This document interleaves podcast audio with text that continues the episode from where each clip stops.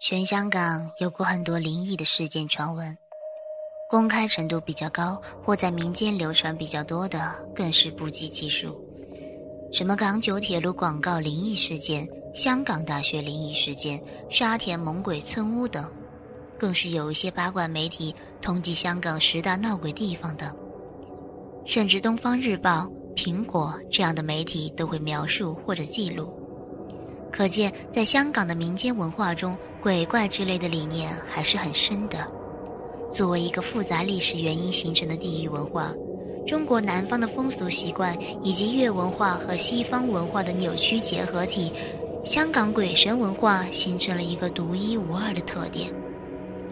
既无封建迷信这种说法，崇尚先人的理念和处理方式，又没有对一切西方科学的浮沉。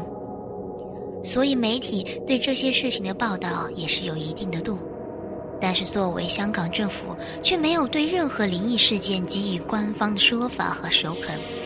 只有一件灵异事件，也是唯一一次政府公开承认的事件，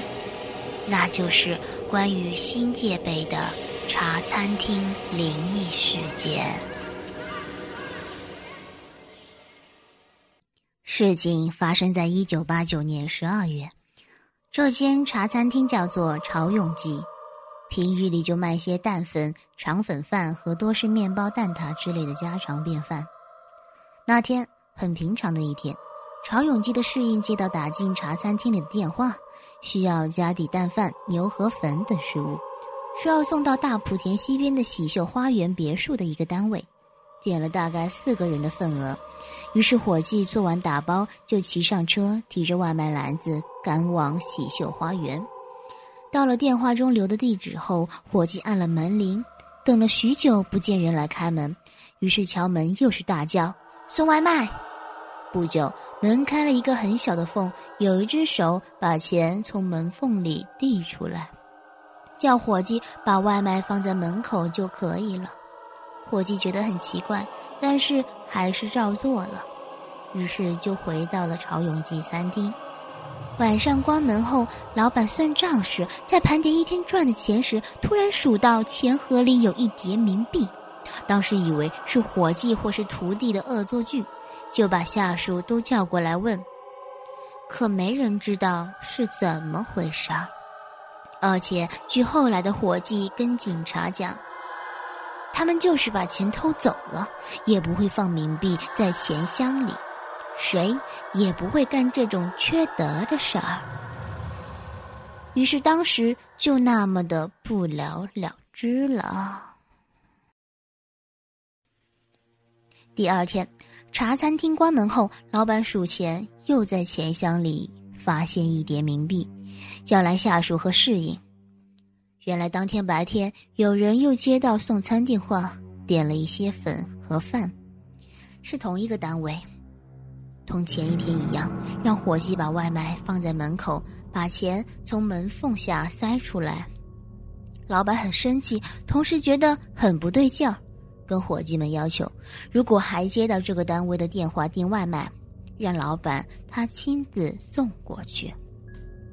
果然不出所料。第三天，餐厅又接到外卖电话，要求送牛肉粉、叉烧饭等。于是这次老板亲自送过去。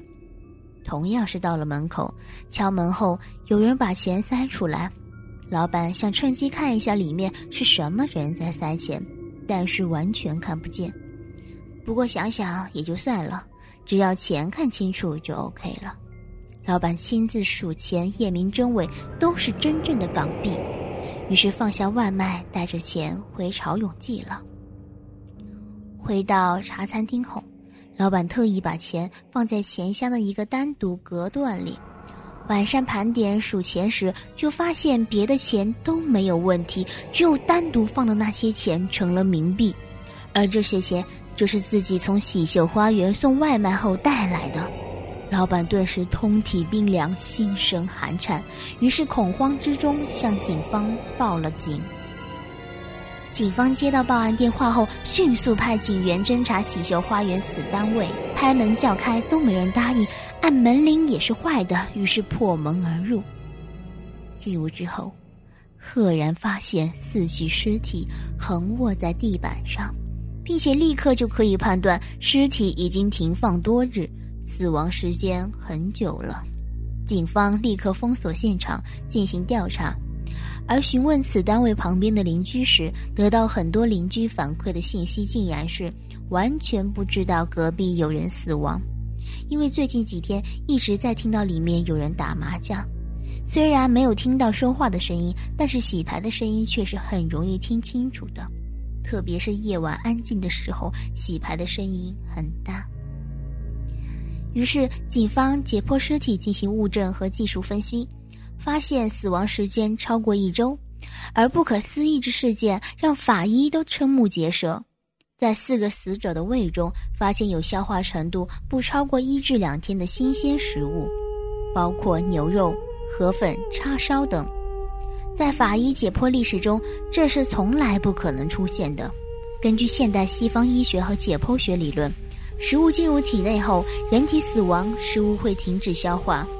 但是，根据质谱分析和胃酸等发酵细菌的成分结构，可以判断食物的正确摄入时间。而他们在曹永记茶餐厅订的外卖正是这些。